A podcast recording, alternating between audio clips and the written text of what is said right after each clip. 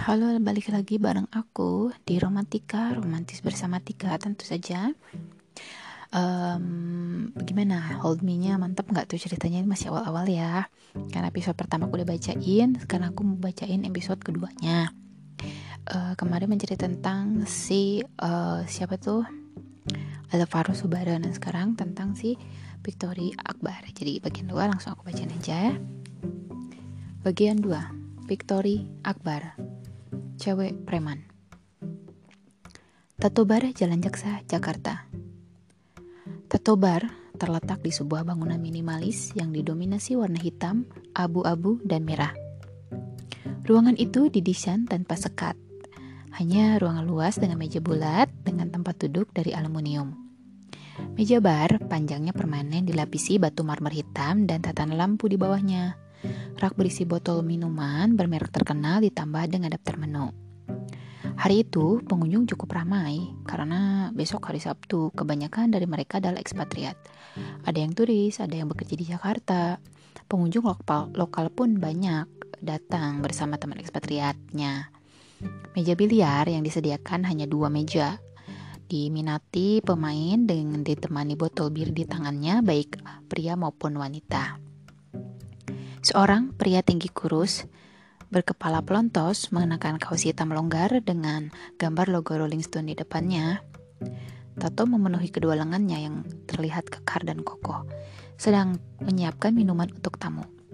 Seorang pelayan perempuan bertubuh mungil mengenakan t-shirt hitam polos, press, body berkelah, body, uh, press body berkelah, berkerah, bulat lebar. Rambutnya dikuncir, kuda tinggi, sedang bersandar ke bar dan menyampaikan pesanan di tengah dengungan musik MP3 koleksi album Mr. Big. Budiman memasuki bar dan resto itu sambil mengamati sekeliling dengan hati-hati. Ia melihat pria pelontos bertato dan pelayan itu sering tertawa. Mungkin mereka bisa memberinya info soal si fotografer Tor ini. Manajer sang fotografer mengatakan kalau ia bisa menemukan Tori di tempat ini dan langsung bicara padanya. Walau ia mengatur kontrak, persetujuan tetap ada pada Tori karena ia sang pengambil keputusan. Tolong berikan satu kue tila, uh, tekuila, sorry. Budiman uh, datang ke bar dan duduk di tempat yang masih kosong. Si pria pelontos menatapnya sambil tersenyum tipis lalu menoleh pada si pelayan dengan hangat sambil menggerakkan sedikit dagunya.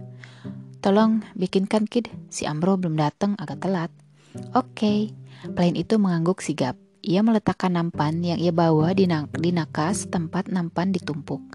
Tubuhnya bergerak cepat ke balik bar dan langsung membuat minuman dengan kecepatan juga kesantaian yang mengagumkan. Tequila siap, katanya ceria menyajikan bagi Budiman. Budiman terulur senyum manis gadis mungil yang berdandan ala rocker itu. Melihat sekilas tato hitam di pergelangan tangan bagian dalamnya, lalu pria pelontos itu menyuruh pelayan lain mengantarkan minuman buatannya. Gadis pelayan tadi membantu pria pelontos dengan sigap. Budiman sampai terpesona bagaimana melihat gadis itu bekerja dan melayani dengan senyum di bibirnya. Kemudian, Budiman memperhatikan dengan lebih seksama. Selain senyumnya, tidak ada lagi yang menarik. Wajahnya manis, tapi tidak begitu saja menarik perhatian pria. Penampilannya semi gotik dan tomboy. Tatonya berjumlah tiga.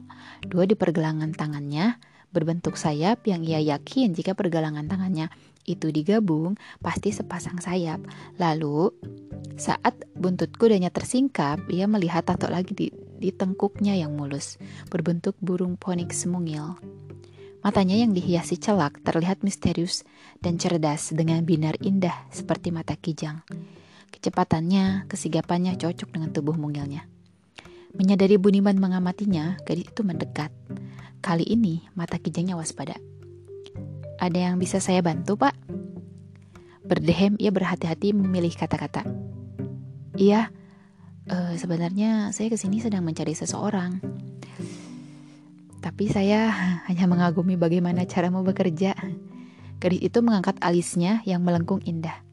Jemarinya yang dikutek warna hitam mengetuk meja bar perlahan seakan mempertimbangkan sesuatu. Terima kasih, tapi semua bartender memang seperti itu bekerja. Gadis itu tersenyum sam santai sambil mengangkat bahu. Tapi tempat ini bukan kantor polisi untuk mencari orang. Kata-katanya, kata-katanya biasa, tapi jelas ada keengganan untuk membantu Budiman. Maaf, saya hanya disuruh untuk mencarinya ke tempat ini. Saya butuh bantuannya. Budiman tidak mau membuang kesempatan kontak pertamanya dengan tempat ini. Apa Anda kenal dengan Victory Akbar? Dia seorang fotografer. Gadis itu langsung menatapnya tajam. Tidak, si kepala pelontos, beberapa pria bertubuh besar yang berperan sebagai keaman di tempat ini, dan beberapa pelayan yang kebetulan sedang merapat ke bar menunggu minuman pesanan dibuat, langsung menatap waspada secara terang-terangan atau bahkan tidak kentara, tapi jelas akan nama itu sangat keramat di tempat ini. Ada perlu apa dengannya? Gadis itu kali ini bersedekap memandangnya. Dengan sigap, Budiman mengeluarkan dompet dan menyerahkan kartu namanya pada gadis itu. Artinya, kemungkinan besar gadis itu mengenal sang fotografer. Setidaknya, gadis ini bisa menyampaikan pesannya. Gadis itu menerima kartu nama Budiman dan membacanya, lalu menatap Budiman lagi, menunggu penjelasan. Ditatap sepropo sepropoaktif seprovokatif Ditatap seprovokatif itu, Budiman malah makin tertarik. Jarang ada seorang perempuan bisa menatap seperti itu kecuali perempuan dengan kekuasaan di tangannya seperti Pembrit Bizir, Sekar. Itu pun karena siapa pun tahu siapa dia sehingga menambah segan siapa pun yang berhadapan dengannya. Tapi gadis ini hanya gadis pelayan biasa. Tidak ada alasan untuk segan padanya. Tapi auranya berbeda. Dia seperti perempuan yang mampu memegang kendali. Budiman menelan ludah dan berdehem. Kami mau menyewa jasanya. Kalau ia berkenan menemui saya, kami akan berbicarakan beberapa hal. Bisa tolong sampaikan pesan padanya? Saya mohon, kami butuh jasanya. Budiman menatap gadis itu dengan memelas. Menghela napas, gadis itu menyerahkan kembali kartu nama Budiman. Pundak Budiman langsung lunglai putus asa karena gadis itu menolak bantuannya. Budiman menerima kartu namanya dengan tatapan menunduk lemas. Heh, ngapain diam? Tulis kapan dan di mana kalian akan bertemu untuk membicarakan pekerjaan, ya kan? Chris itu meng mengetuk meja bar untuk menyadarkan Budiman yang langsung menatapnya dengan senyum merekah dan mata berbinar. Terima kasih, sungguh. Budiman cepat-cepat mengeluarkan pulpen dari balik jaket denimnya untuk menuliskan tanggal, hari, jam, dan tempat, lalu menyerahkan kembali pada gadis pelayan itu. Gadis itu membaca tulisan Budiman kemudian memasukkan ke satu piece bowl, tempat kertas dan kartu nama lain berbaur di dalamnya. Budiman menyimpulkan sebanyak itulah pesanan buat sang fotografer. Well, ia harus mengantri. Mengapa memilih jasa Tori? Tanya ke display itu sambil bergerak membersihkan gelas. Karena karyanya seakan punya jiwa sederhana dan indah. Jawab Budiman tulus. Karena itulah yang ia lihat. Karena kami berharap itulah visi yang mau kami angkat di edisi eksklusif kami. Gadis pelan itu pun tersenyum. Baik, nanti akan kusampaikan jika ia datang. Berpegang pada janji gadis itu, Budiman membelas senyum gadis itu. Kid, pulanglah, si Amro sudah datang. Nanti, pesan orang ini, aku akan sampaikan. Si kepala pelontos mendekat dan meremas bahu gadis pelayan itu. Gadis itu melirik jam dan mengangguk. Ia melepas celemek di pinggangnya dan menyerahkan pada si kepala pelontos. Baiklah, aku pulang. Bye. Pelayan itu dipeluk erat dan dikecup keningnya oleh si kepala pelontos sebelum pergi menuju ruang bagian belakang. Si kepala pelontos menatap Budiman muram dan terlihat amat sangat kesal, lalu mengabaikannya untuk menyiapkan pesanan lain. Budiman mendesah. Ya sudah hampir putus asa. Batas waktu yang diberikan Aro sudah tinggal sedikit lagi. Kalau tidak, terpaksa memakai fotografer bizar yang gayanya sangat berbeda dengan konsep yang glitter miliki.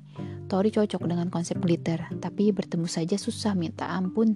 Si Tori ini sosoknya seperti hantu. Gang sepi tempat Tori memarkir motor Kawasaki Ninja hitamnya tepat berada di samping gedung tato bar milik pamannya. Ia begitu merindukan pria pelontos penuh tato itu hingga ia tiba dari New York, ia langsung ke situ. Kemudian ia bertemu pria bernama Budiman. Pemberet glitter dari Bizarre Group Pasti pria itu sudah menghubungi sisi manajernya. Tori merogoh tasnya untuk mengambil ponsel. Halo sih, lo udah di mana sekarang? Sisi langsung mendesak dan bertanya. Di bar, kenapa? Besok ke mana? Hmm, ada pemberat glitter datang ke bar janjian jam 10 pagi di Starbucks Tamrin.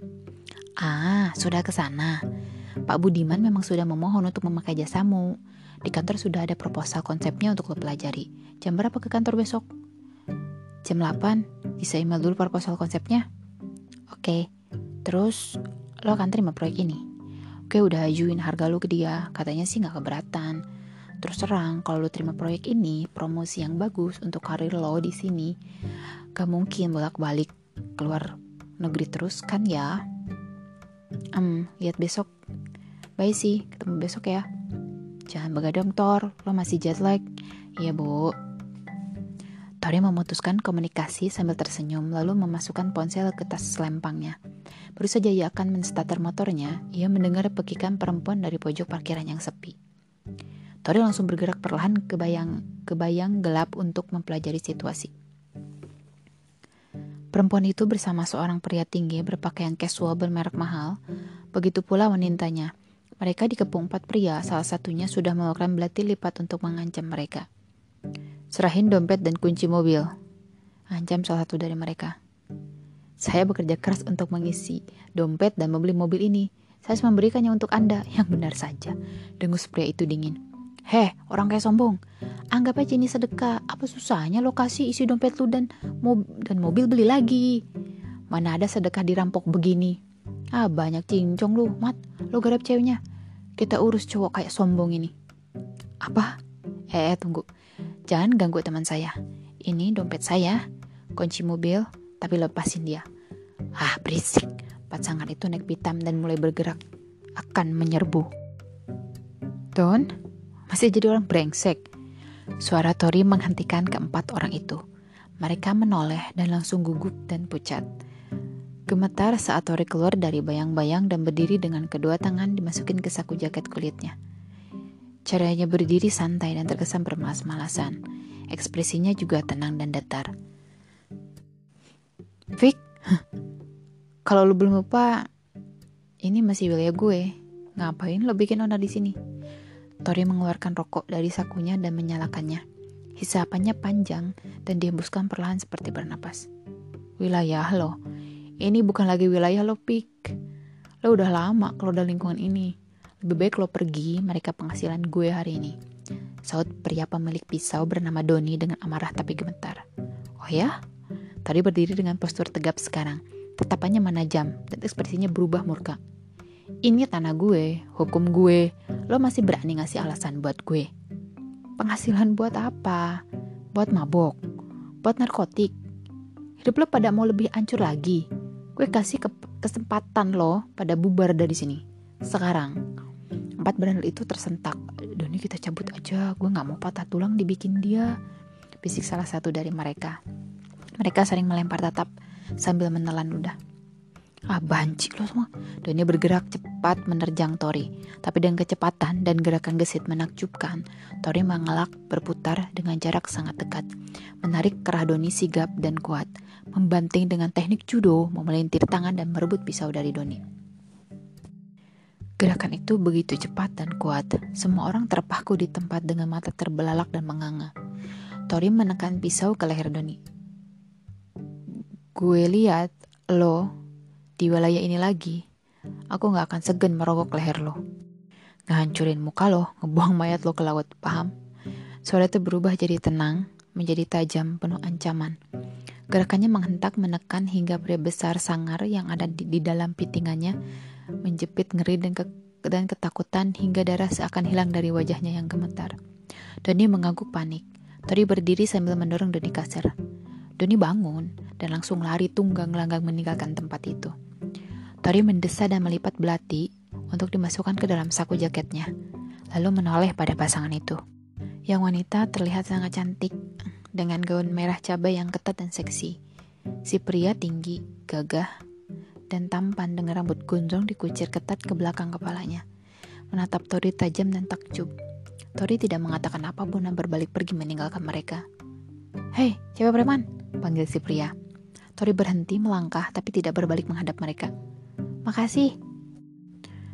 Tori hanya mengebaskan jemarinya singkat, membuat pria tinggi itu langsung diam.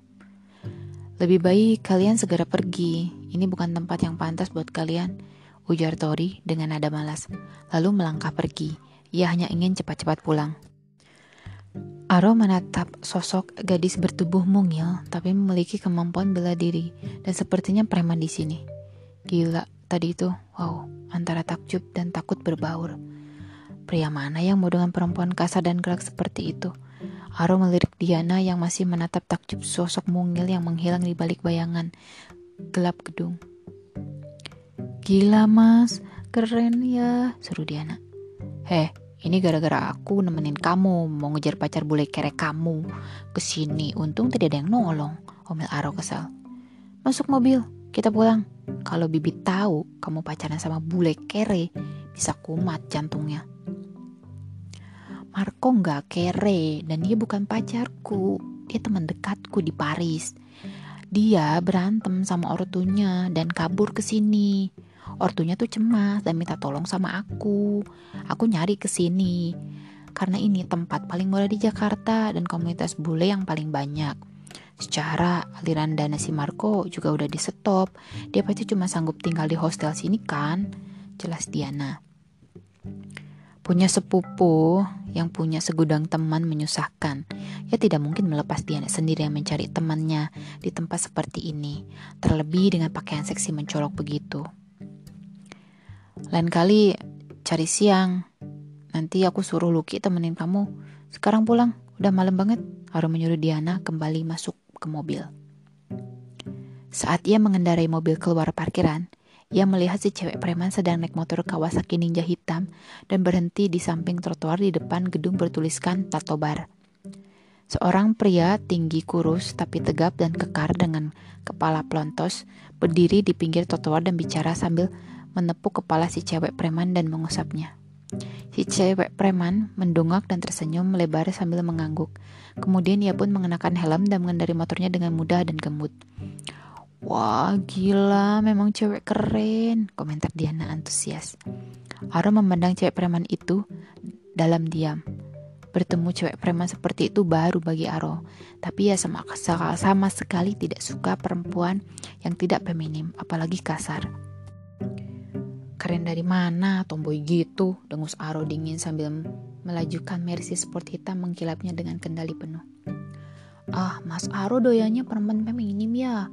Tapi cewek itu jangan nilai dari luarnya, Mas. Buktinya tadi dia nolong kita, ya kan? Dina menoleh pada Aro dan menyukai apa yang ia lihat.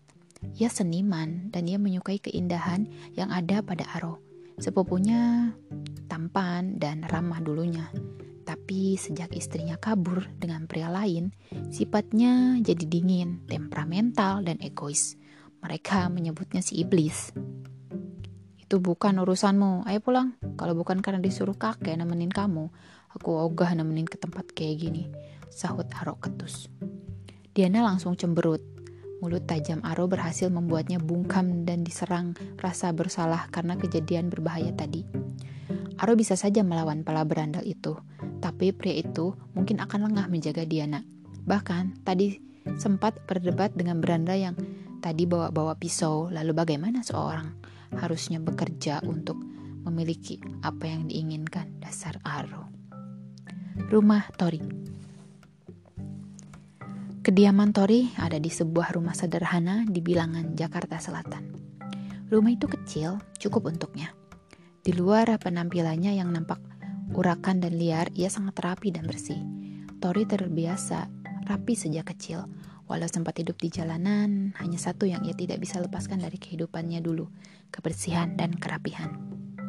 Usai mandi dan mengenakan celana hot pants berbahan katun dan kaos besar yang nyaman hingga menutupi pahanya seperti daster, Tori menatap ke dalam cermin dan berdecak tanpa riasan ala semi-gotik. Ia memiliki wajah yang tidak menggambarkan usianya. Kalau kata teman-temannya, wajahnya imut seperti anak tak berdosa. Tidak cantik atau terlihat matang layaknya wanita dewasa. Jika ia keluar tanpa riasan di wajahnya, ia bisa dianggap anak SMP. Dulu, pertama ke bar di New York, ia sampai harus menunjukkan paspornya pada petugas pintu. Sialan.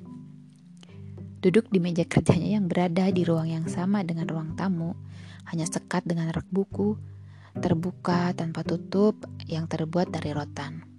Diatur di antaranya ada tanaman yang mudah dirawat seperti kaktus atau pakis yang juga berfungsi sebagai penahan buku-bukunya yang berjumlah banyak dan cukup tebal.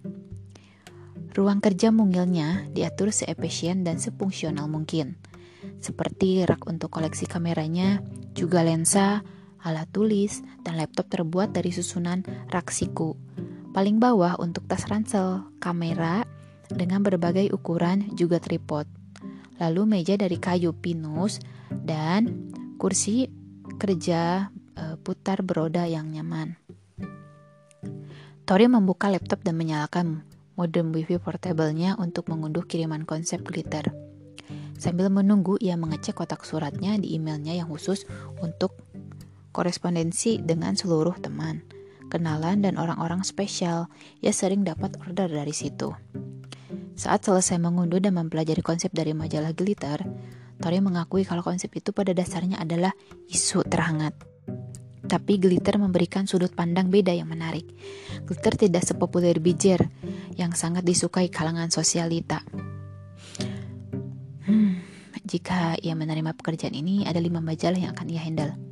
Bagus untuk karirnya di sini. Ia butuh banyak biaya untuk mencicil pinjaman bank. Gedung bar itu milik Om Sultan karena ia mengambil alih cicilan di bank. Ia harus berusaha untuk tepat waktu membayarnya. Bar dijalankan oleh pamannya, Om Sultan. Kemudian ruang di atas dipakai usaha untuk membuat tato yang dijalankan oleh asistennya yang juga temannya, Errol. Paling atas adalah kantor operasional usaha fotografi Tori yang juga tempat tinggal Errol. Jika ia tidak bisa mencicil lancar, gedung itu akan disita bank.